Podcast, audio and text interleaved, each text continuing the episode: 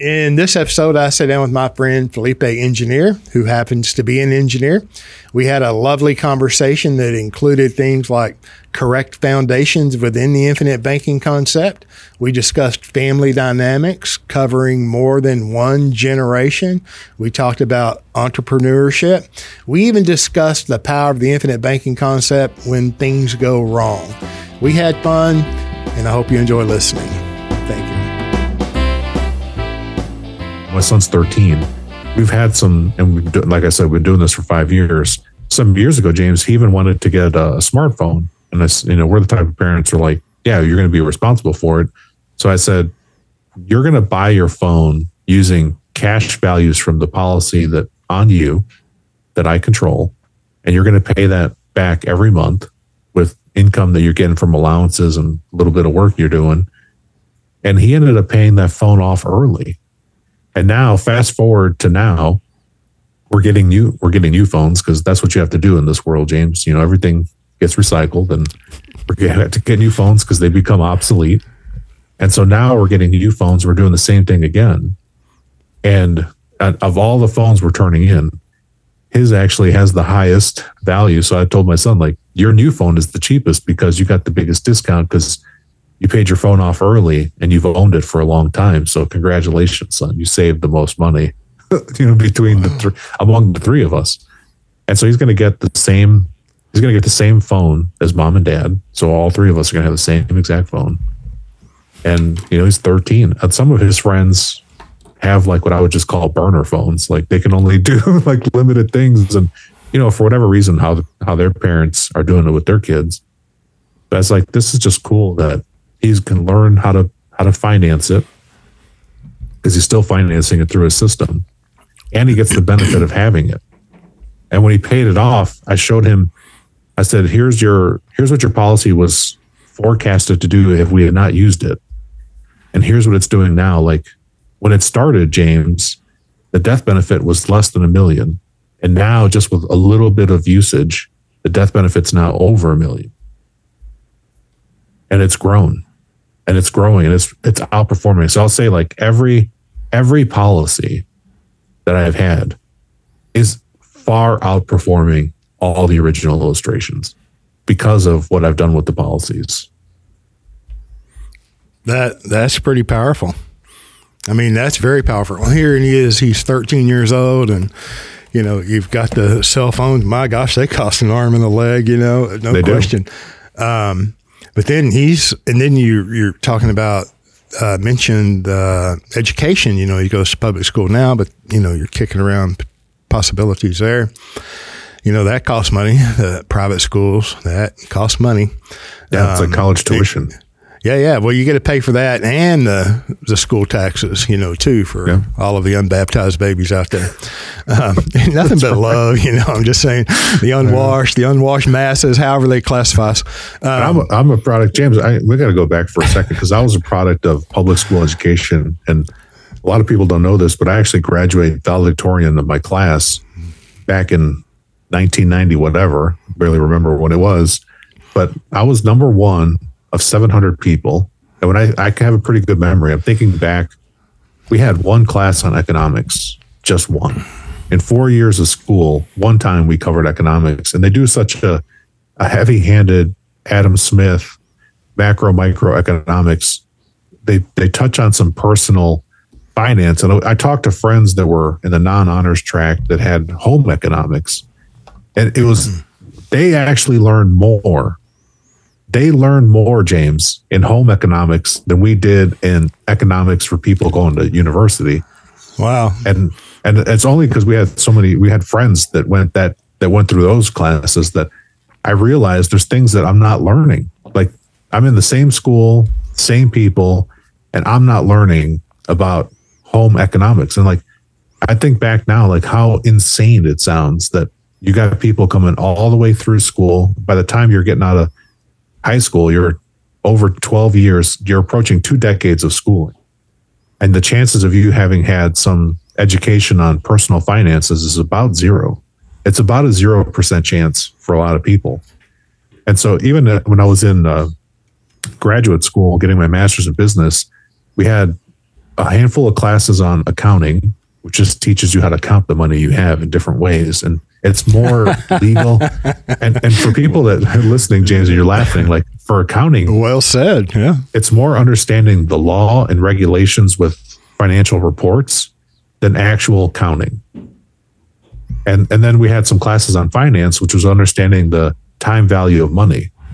And finance is mostly focused on just money today versus money in the future and making just business decisions based on your money, which Nelson talked about beautifully in becoming your own banker. And I think in the one single chapter, Nelson did a better job than the two courses that I had at the graduate level in school, talking about the time value of money and making it super relatable. So for Yep, the listeners out there, like there's some some real nuggets of wisdom there and to understand. So now I was telling James before, you know, when I make decisions and I have a spreadsheet where I track what my policies are doing, current performance, and I'll even forecast a year and I'll look down illustrations and forecast out 10, 20, 30 years into the future. I'm making decisions on the long term. And then I'm also talking to my son. And I said, there are things that we have to do. And I might even have to record myself, James, because just in case something happens to me, I'm going to make a series of videos for you with some lessons that you're going to learn that you've got to carry forward so that the system perpetuates. It, you literally will have an infinite machine, an infinite energy perpetual machine uh, that in in your own personal banking system that you can do practicing IBC, which you're not going to learn in school. You're not going to learn in a book. You need to learn by doing it yourself. And I think no matter how you start, you start with just one policy. You can practice this and grow a system for yourself and take more responsibility and have all these benefits, even with just one policy. You don't have to get crazy like me and get so many.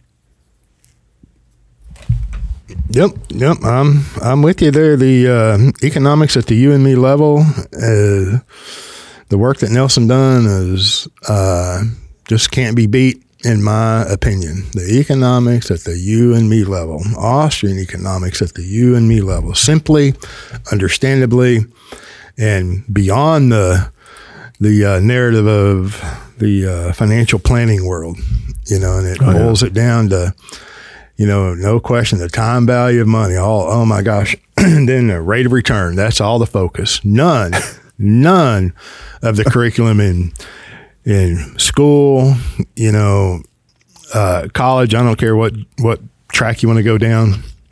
None of them, not a single one of them address banking. Not a single one of them. Not one. So, you know, very simply, when you introduce the uh, the idea that you can control the banking function in your life as it relates to you, and just the idea that that can be done is new and different. It's like what? Just like when you first seen the the book that the algorithms fed up to you, becoming your own banker. it's like, mm, that's well named and worth worth a read to just to discover the possibility that you can become your own banker. Um, and then go on deep enough to understand what it would mean to you, what it could mean to you and your family. That's extremely powerful. Um, and then, you know, Nelson said it many times we're not getting above third grade math. You know, it's a beautiful thing. But, you know, going back to your son, he's 13, the cell phones, you know, in a couple of years, he's going to want an automobile. And then we're already talking about education, right? And then higher education, you go off to university and that costs money. Then he's going to probably meet some beautiful young lady there. They cost money, right? Oh my gosh. Then he's going to come Everything home. and- Yep. Huh? At one time, I was working three jobs in school because I had to support my lifestyle of going to school and uh, you know being able to go on dates and pay for it myself. Like you know, having having a life takes money, and you've got to have a way to get it. And there's even another great book called "The Richest Man in Babylon," which talks about uh, a slave in Babylon eventually buying his own freedom by practicing some really basic concepts and you know that that type of thinking these processes are universal and true and if you can understand the process you'll know exactly what to do Yep. I agree. You mentioned the last time we talked, the millionaire next door. That yeah that was another book that nelson recommended yeah nelson i tried to just read all the stuff nelson recommends james because it I figure the more I study what he studied, the deeper my understanding of what inspired him to come up with IBC will just get stronger. I'll have a, a better foundation. So Nelson talked about the millionaire next door. And in that book, it's really shocking, uh, especially here in the United States, where this country is producing quite a few millionaires. But even even in that, and I read that book, and I highly recommend that book as well. That book does a great job of even showing people that are high income earners that are living check to check, paycheck to paycheck, and that are poor. You know, versus people that can warehouse their money in a way, let it grow without exposing it to the shenanigans of the market.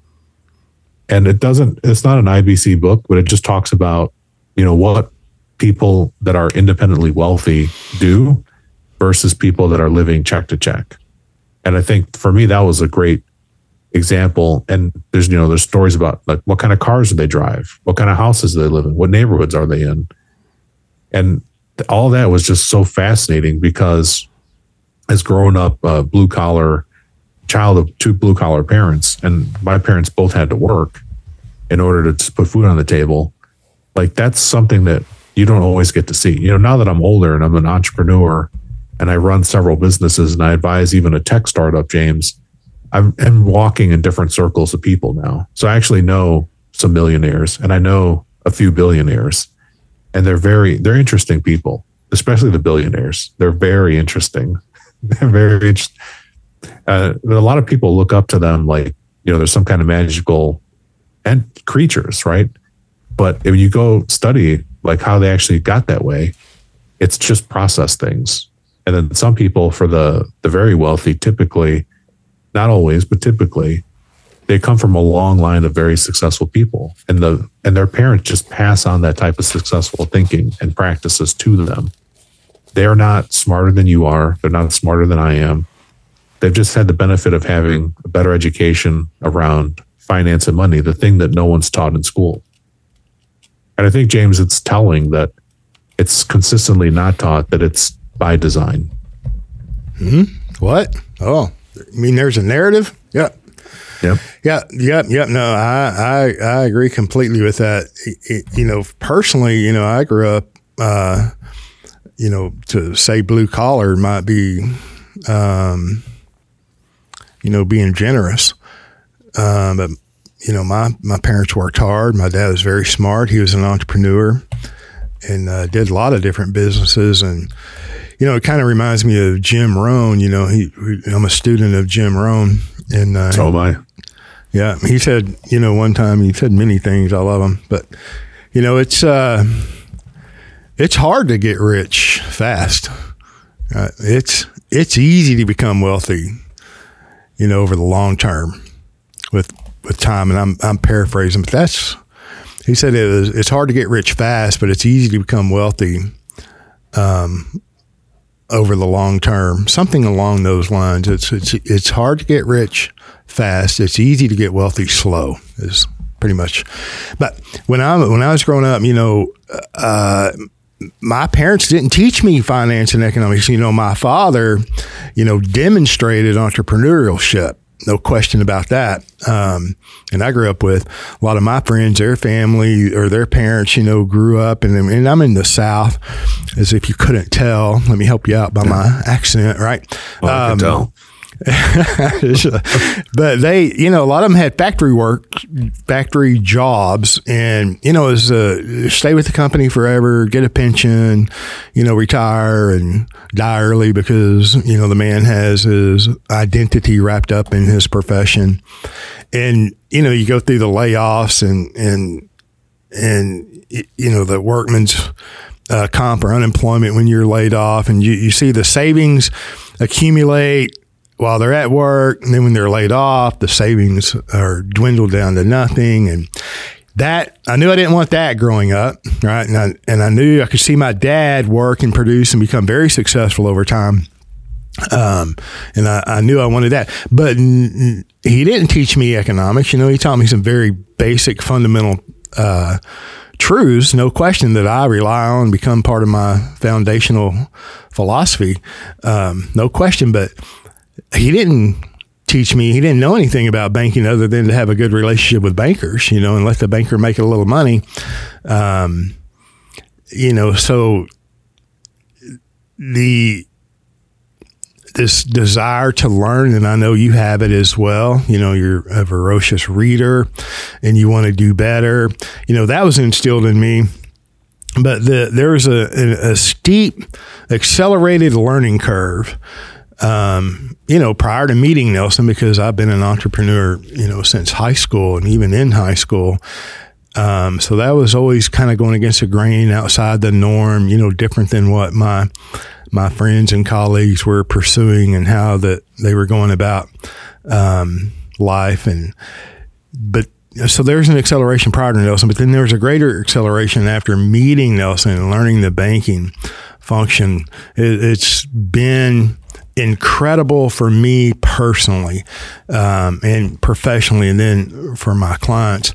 Um, but it's not there's no formal education anywhere. You're not going to go to any school, any college. You're not going to take any kind of designation coursework within the financial, you know, industry and learn about banking. It's just not going to happen. And like you said, it may be on purpose.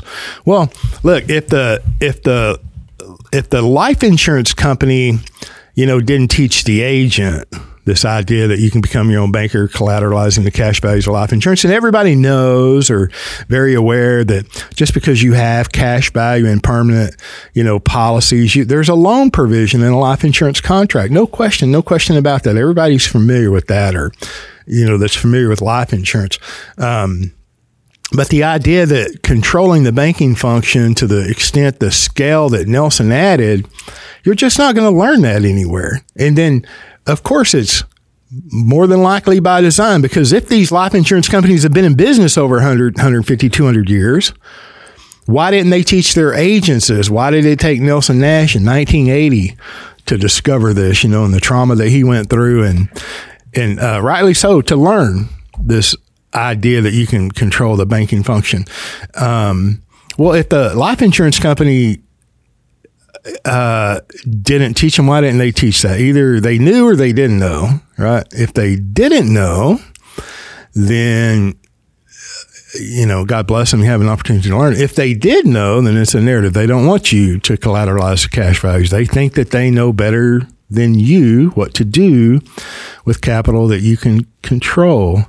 So, my point here is that there is no formal education on controlling the banking function at the you and me level. Now you can go get all kinds of degrees in the finance world and all kinds of education to get into the banking world if you wish. Um, there's a lot out there, but not how to control the banking function at the you and me level just doesn't exist. And so we're all pretty much late in life. I don't care how old you are when you discover this. You know, I think I was 41 ish when 40, 41 when I met Nelson after 14 years in the life insurance business. You know, um, man, after you get, after I got over my anger, you know, I'm like, okay, this Katie bar the door let's get to it. So we're all playing catch up. And so whenever you implement this idea for yourself and then you start thinking generationally, you know, because you don't have enough place to put money, because your warehouse isn't big enough, or all the capital that you, uh, are enjoying flowing through your personal economy, whatever the reason, when you start you know, putting policies in force on your parents, the people that you have insurable interest in within your family, it's, you know, you do this over one or two generations and you have a perpetual machine. It is absolutely possible to have a perpetual machine, but it's not going to happen unless you, the listener, you, Felipe, me, James Neathery, unless we do something, right? And and we're doing it, and we're, and we're just encouraging others to consider the possibility that you can do it too. So thanks for letting me go on that rant. You know, um, oh, you're so welcome. And James, uh, when I've talked to people about this, because some people ask me like, how is it that you can do all the stuff you do? Like we turn around, follow you on social media, and you're like traveling all over the world, all over the United States. And I was like, well, it's because I'm in control. I'm taking control and making decisions, you know, with looking at purpose first. And when I when I got into this IBC, the, the problem I was trying to solve was onerous taxation. That was my first first problem. For one, I, I, I obviously I sucked at selling. I couldn't sell at a level to overcome the taxes. But when you're first starting out, you're probably not going to be awesome in your business either. Most businesses fail in the first 10 years, right? And, they, and in, I think even becoming your own millionaire or the millionaire next door in that book, I think they even give some statistics, some startling statistics on, you know, businesses and some interesting research there. So I was like, I need to not have this happen again. So I had to start learning. I didn't, I recognized I didn't know enough. I needed to learn more. And I still don't know enough. I'm still learning.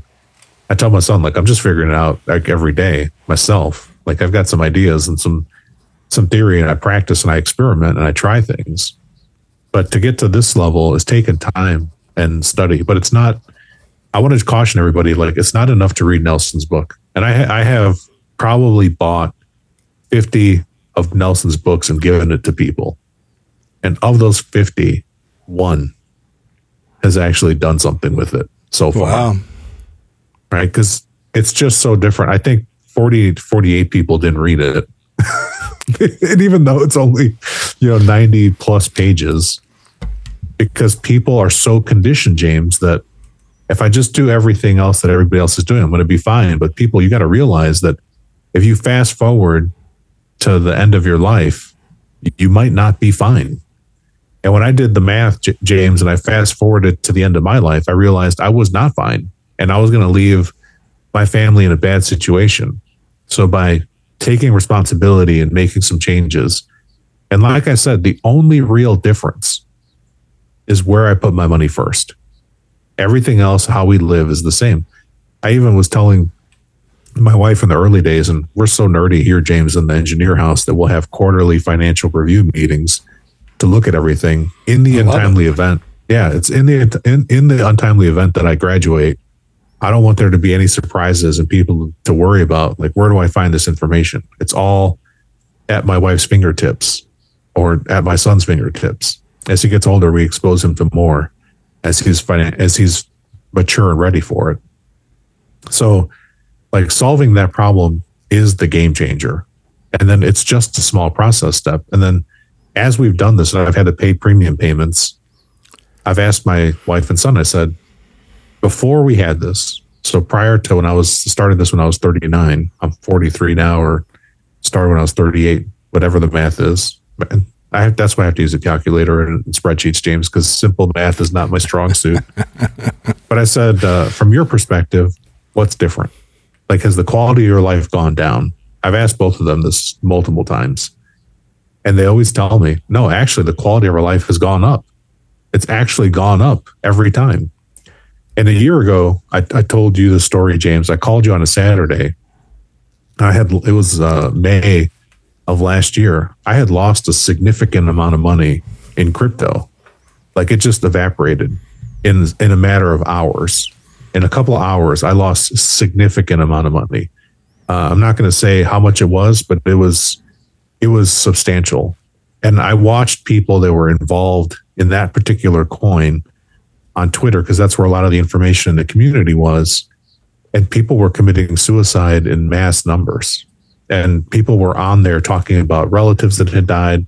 I mean, this was a catastrophic thing. And when I, I called James on a Saturday, and James remembers like the tone of my voice and how I sounded. And I said, I felt bad for about eight minutes, maybe 10. When it when it happened and I realized the gravity of what had happened, it was only that short because I realized it was the life insurance company's money that I lost and not mine.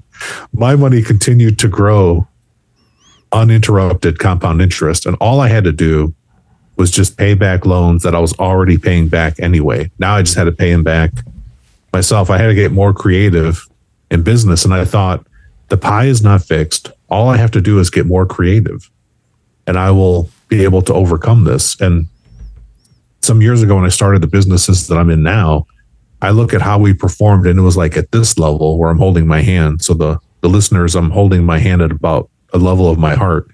And then after that catastrophe happened, and it was it was devastating. Like the number was huge.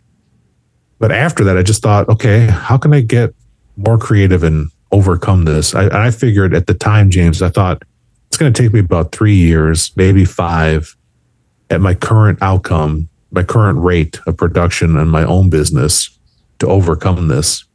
James, I came back and recovered from that in less than a year.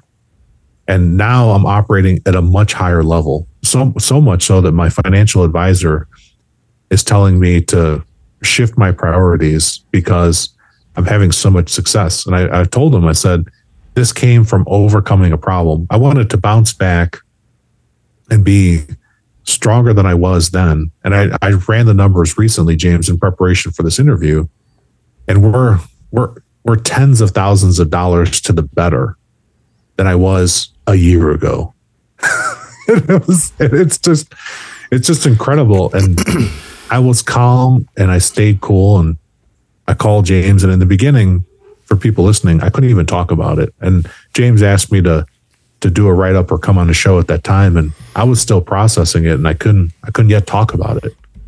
And now that it's been a year and I overcame that and we're we're back stronger now than we were a year ago.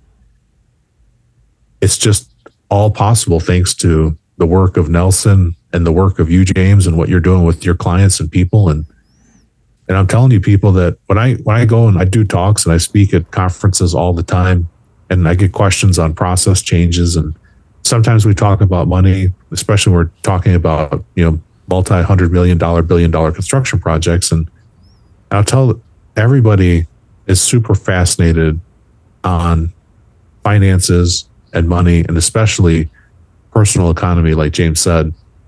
I was at a conference last last week in Boston, and it was about social media.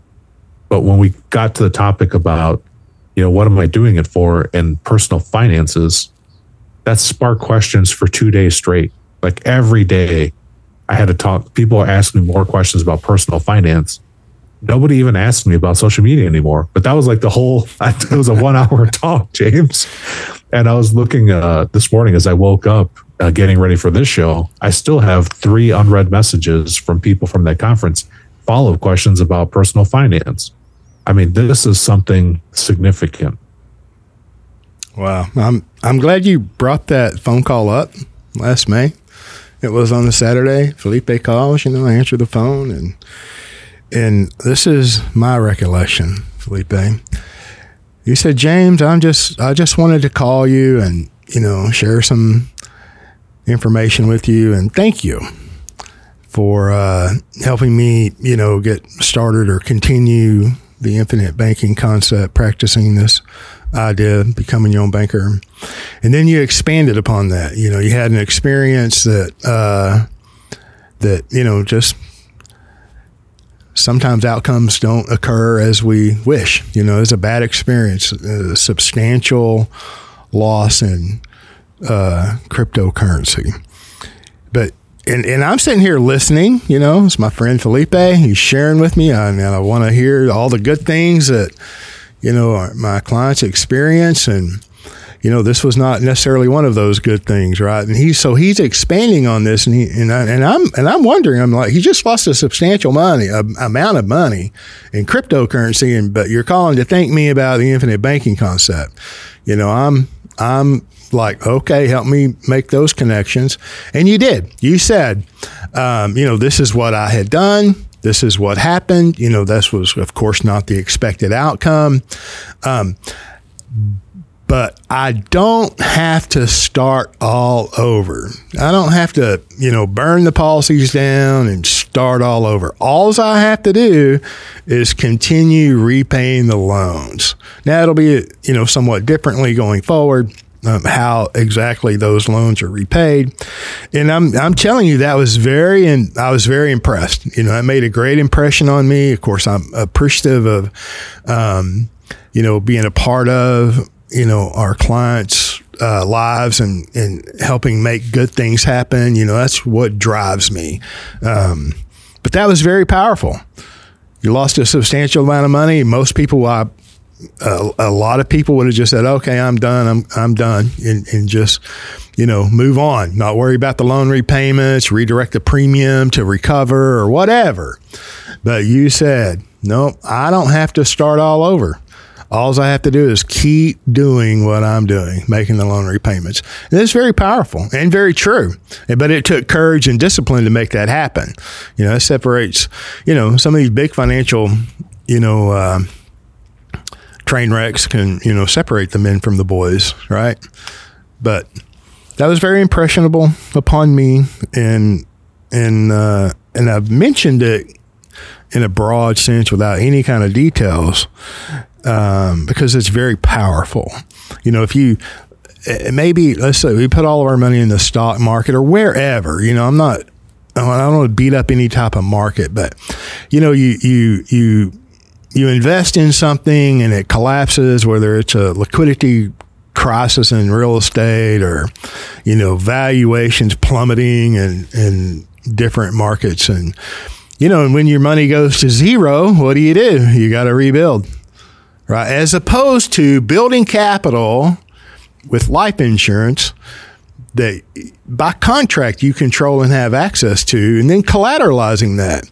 The money's not even in the policy. The money never even left the policy. You collateralize the cash values of the life insurance policy that you have the contractual right to do. And just like you said, you're borrowing the life insurance company's money. Now you're on the hook, right? You created a loan and you should be an honest right. banker and repay the loans.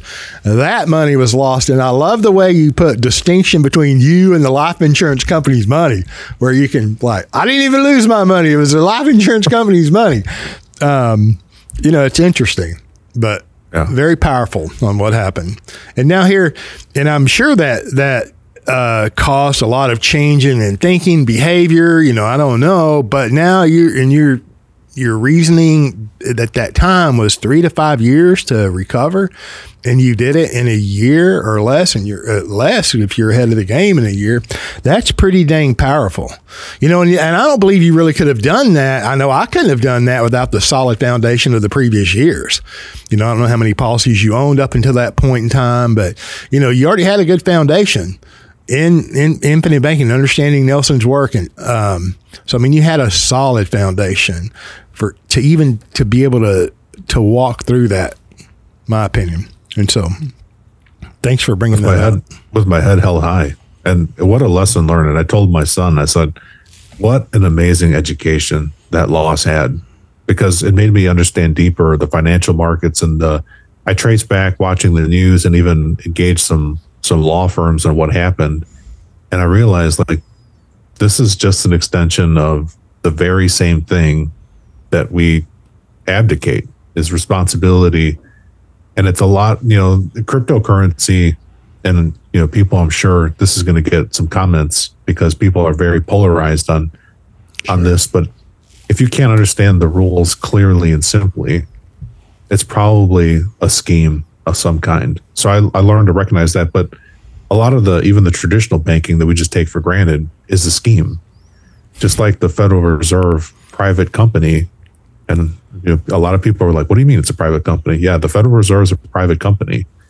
That's a scheme too, and like the, it's just the game that we're playing in, James. And I think understanding what the game is is that's what I've tried to instill in my own son. And talking about this with my family, like this is just a game and one of the games that Nelson recommended in the book is called uh, Cash Flow by Robert Kiyosaki. And Robert Kiyosaki is a an interesting character, especially if you watch his stuff now. But the first time he wrote Rich Dad Poor Dad, he co-authored it with uh, a woman named Sharon Lechter.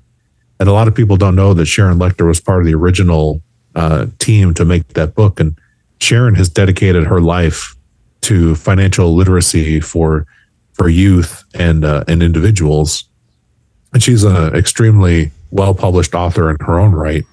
And I actually had a chance to meet her uh, some years ago at a, at a conference. And I told Sharon, I said, what you've done with with laying out these stories and your work on financial literacy with people, it's like something that we need to celebrate more. And and more people need to know this because it's not taught and not well known.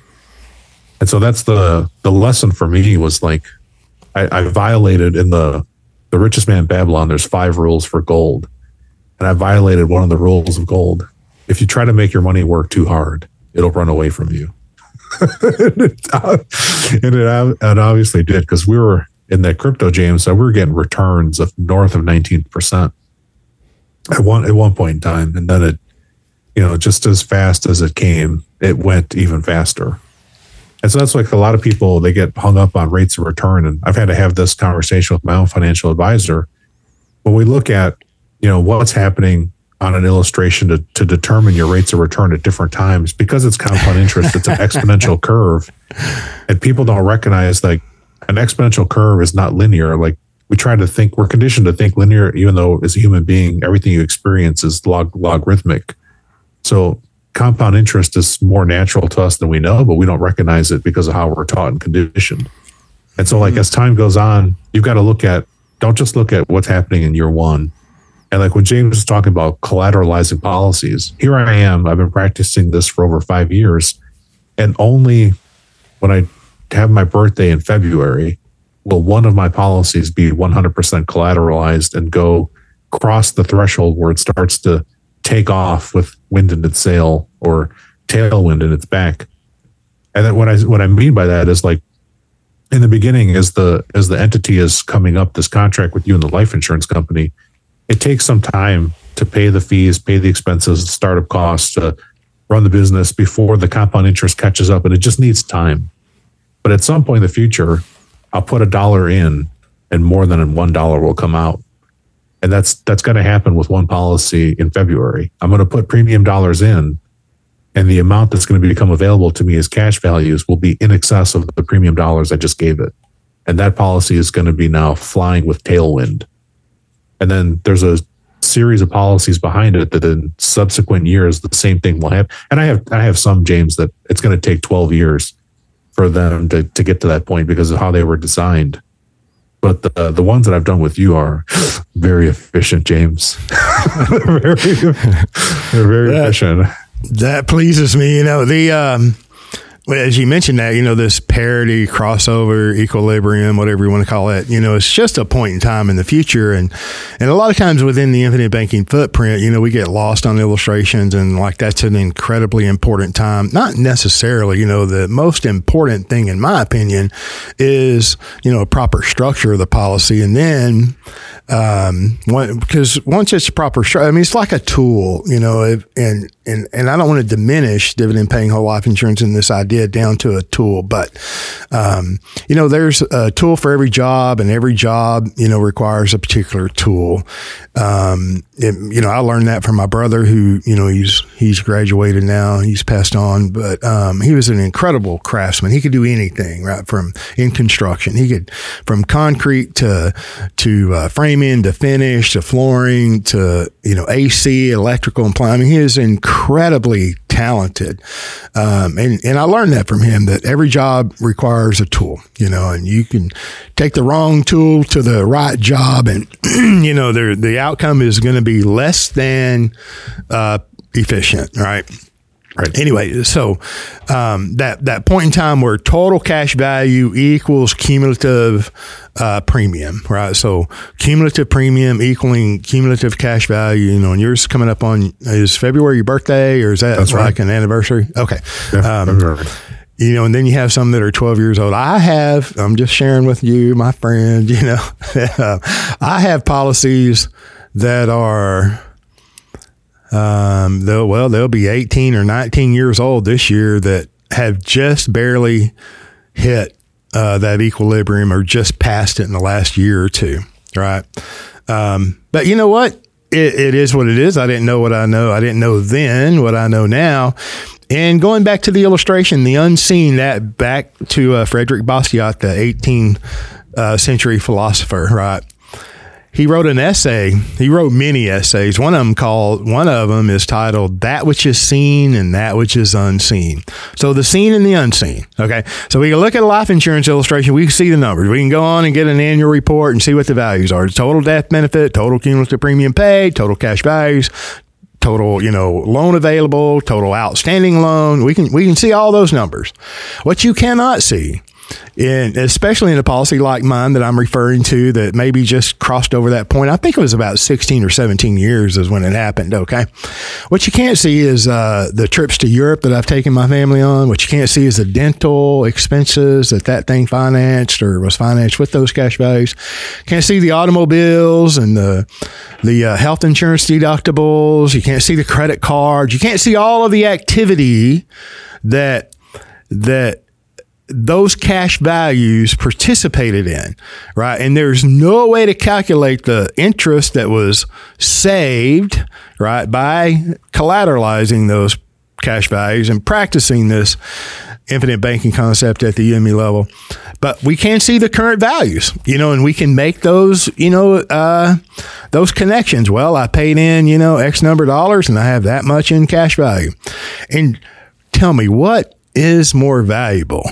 That which I'm seeing that I can see or that which was unseen. You know, I remember in my opinion, it's that it's the unseen. I remember the okay. first time that uh that I well, went to Europe. Okay, it wasn't the first time I was outside of the country. And I'm a country boy from Johnson County, Texas. And the the mere fact that I'm even talking about European vacations and trips is mind boggling to me. Okay, all right. But the first time I went with some friends, you know, I have a, a, an attorney friend. Well, he's retired now, a history buff. All these guys were history buffs, and anyway, he's out of Chicago, and he, he used to put these trips together to Normandy, France, and they're all history buffs, right? And big World War II history buff. So, you know, he invited me and said, James, won't you come? There's about seven or eight, you know, attorneys, physicians, they're all across the country. And he would put these trips together. And I mean, they were fabulous tours that you, you can't even, I mean, it, it would be difficult to replicate the tours, right? He, he did this for years. Um,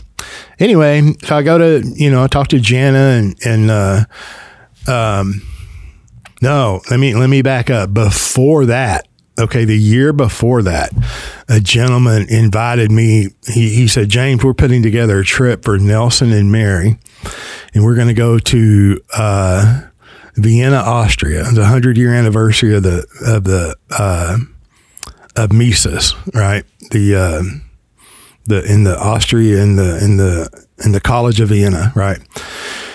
And uh, he said we'd like for you to go. You know, we're gonna we're gonna put this trip together, and we're gonna you know uh, provide them first class uh, airfare there and back, and just take care of everything. And we, you know, would you like to be a part of that? And I'm like, of course.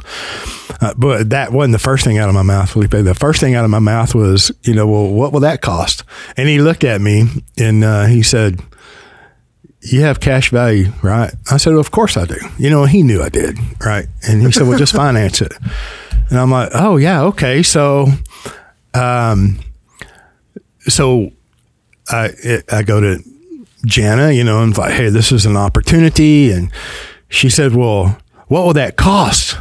And and I love her dearly, right? It's like, oh, I don't know. And so we go, you know, and spend a fabulous uh, week or so, 10 days, whatever it was, in Austria, Vienna, one, Vienna, Austria, one of the Nelson's favorite places on the planet. You know, it was awesome. Him and I, Mary and Jana walking all around. We get home, Felipe, and I ask my lovely wife, what was it worth? She's asking what will it cost, and I did too. The next trip around, right? And I asked her, what was it worth? None of that can show up on an illustration. It just cannot. So it's the unseen that I think is much more important. Okay, so fast forward to the next year, this opportunity comes up to go to France, and it was a men's only tour, you know, and and so I go to Jana, and I'm like, man, I know, you know, we just went to to Austria last year, and you know, Gary's putting this trip together, and I'm telling her all about Normandy and Saint Lo and the the Maginot Line and the Falaise Gap. If you're you know a Normandy student, you know Omaha, Utah sword, and all that. Go, you know, uh, and I'm like, this is a big deal, and it's a opportunity here. And Jana's just like, well, we'll just finance it. You know, of course you got to go. You know, and those things cannot show up anywhere on a life insurance illustration. Yes, a life insurance illustration is important. You have to understand, you got to have a basic understanding of how life insurance works, especially if you own the policy. You know, you need to understand the, the mechanics of that to the point in which you can be confident and, and, and, and enjoy and manage and use it and enjoy all the results of it. So, uh, but it doesn't mean you have to be a life insurance expert right? But you do have to understand the mechanics. And whenever you understand the mechanics and whenever you see what's going on, like you had mentioned earlier, you, you go through your numbers like really regular, you know, quarterly as a family, monthly as an individual. I'm like, my hat's off to you. Of course, you're an engineer. That's what you do, right? It's okay. Um, man, you should know your numbers there's no question but where do you you can't put all of those other values anywhere on a life insurance. I mean, that's, and I don't want to beat a dead horse, but that's, that's very, very powerful, you know? So, um, no, it's true. James, my son told me this weekend, he said, dad, he's like, you know, you know, one thing you, know, you, you do a lot of stuff because you're, you're involved in a lot of work. He said, but he's like, you've really, you really take care of us. He's like, you really do everything. He's like, mom even says that, uh, it's impressive like how much you do and what you provide for us. He's like, it seems limitless. And I said, ah, that's that's I'm doing good work. When when you get appreciation from a child, which is something that you, almost no parent gets, that's amazing. And I told him I was like, that's the greatest compliment that I'm doing the right thing, is to get this compliment from you unsolicited and to have you appreciating what we're doing and the things that we can do. It's incredible. Like a, a friend of his that he used to train with when he was in karate as a young child is having a party and they don't they live in southern california and when it came up you know i didn't even ask. I just told him yeah we'll go. And uh, my wife's like how are we going to go? Like i was like we could drive or we could fly. She's like it's too it's too far to drive. It's nine hours. Was, which i've driven mul- um, so many times and type of work that i do i've done that drive and i was like yeah you're right let's just fly she's like how much is it going to cost I was like, nothing, because we're going to finance it. we're going to finance it, and over time, it'll pay for itself.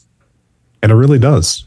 And so we're now we're going on the trip, and of course, you know, you got to get clothes, and so we've had to go and do clothes shopping. And my son now has a suit, which he didn't have before, because this is kind of a formal party. And we're just enjoying all of this process. It's just going to be fun. And now the only stress is like he's got some group project work assignments he has to turn in on Friday before we fly Friday night. And that's the only stress we have with this trip. Mm. Like we're going to go, we're going to give gifts, we're going to spend time, have an amazing experience. And the only stress is will my son get his projects for school done on time on Friday before we leave? Right? Nobody's worried about what it's going to cost.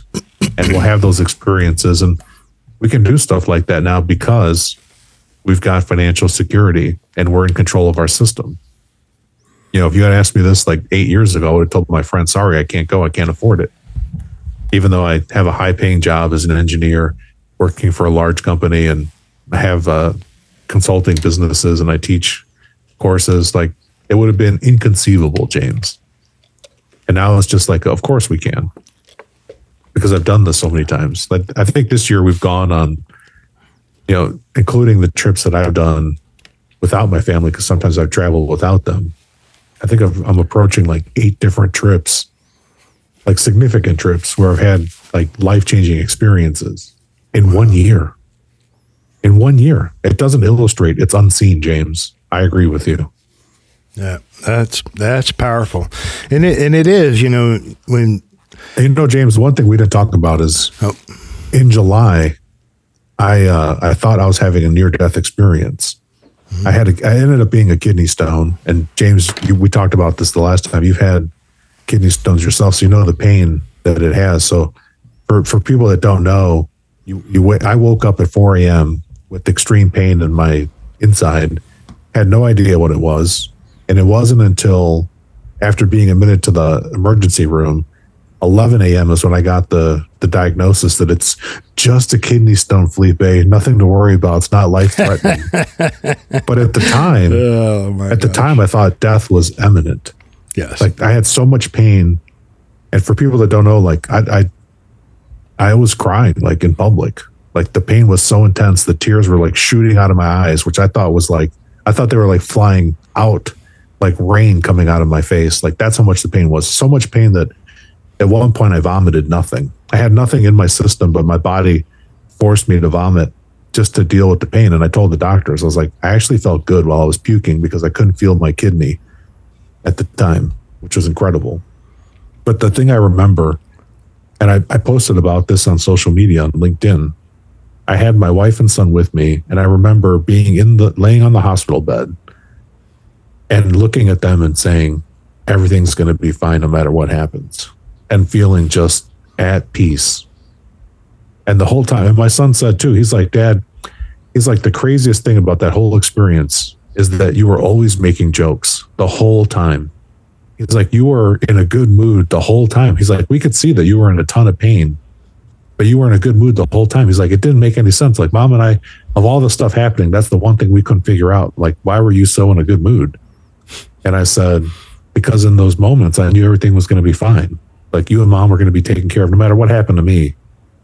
And I said, at the most critical time when I needed both of you, you were both there for me. And so I felt at complete peace. And that doesn't show up on an illustration either, James. No, it doesn't. I'm I'm glad you mentioned that too. Um, it's very powerful. You know, you can't buy life insurance without a death benefit. It doesn't come any other way. And, and I know with the infinite banking concept, we're trying to purchase the least amount of term and have as much cash value as possible. But that is not to discount the death benefit. If you're a family member, if you have obligations, or if you have a, a family, you have obligations, they should be addressed. Um, so, you know, you shouldn't build capital now at the expense of your family in the future if something unknown happens. So, and there's an absolute correct way to do that solve for the death benefit and solve for banking. Um, you know, at the end of the day, Nelson said, and it's true, when you solve for banking, you're going to wind up with so much death benefit you can't get it past the underwriters anyway, which is true. Um, but we should, no question, you know, address our obligations. And so if you're a family member, you likely need a death benefit. And you're like most of all the other average all American families, you know, uh, you're probably underinsured. So there's an opportunity you should correct that. And, uh, you know, speaking of the kidney stone, Jess, it's real easy to, for someone to say, oh, it's just a kidney stone. You'll be okay.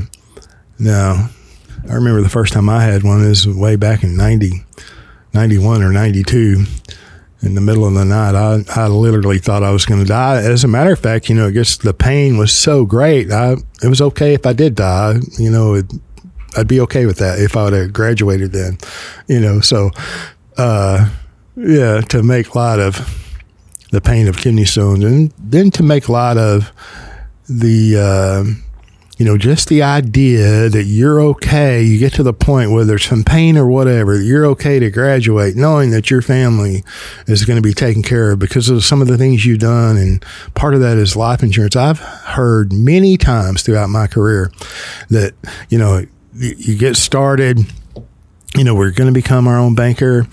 And I've heard many times, Felipe, it's like, James, you know, I'm, I'm at the early, uh, end of this, and I don't have all the cash values that, that I could deploy yet, but I'm building them.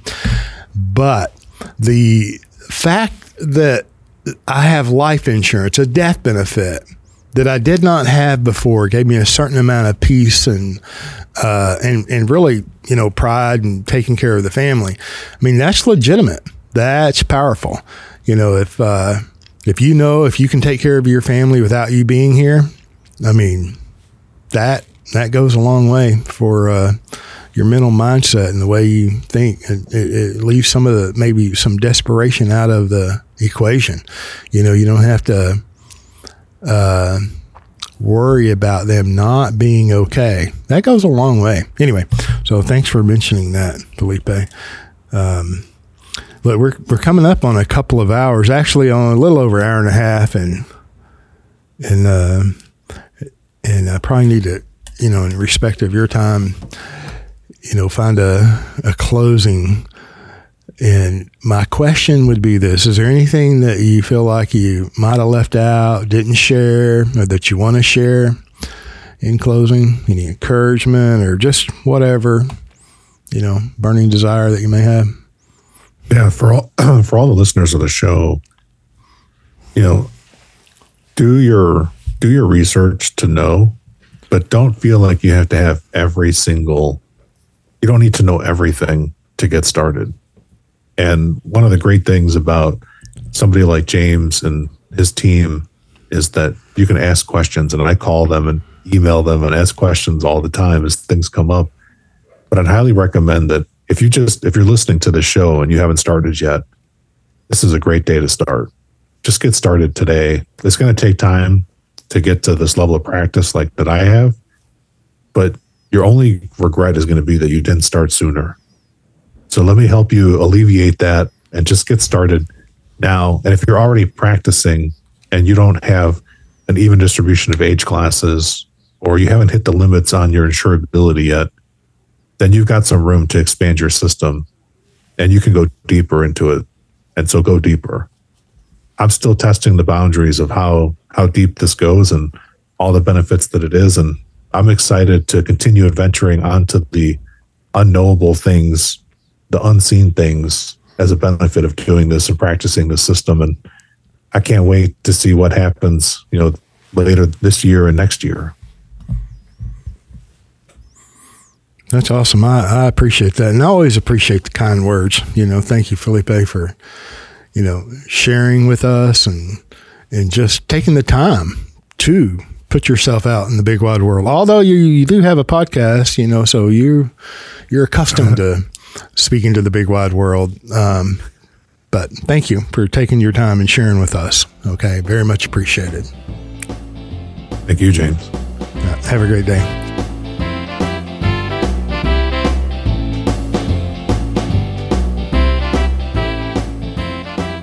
Thank you for joining us on the Banking with Life podcast. If you're watching on YouTube, make sure to like and subscribe and click on that little notification bell. Otherwise, join us on Apple Podcasts and Stitcher for weekly content.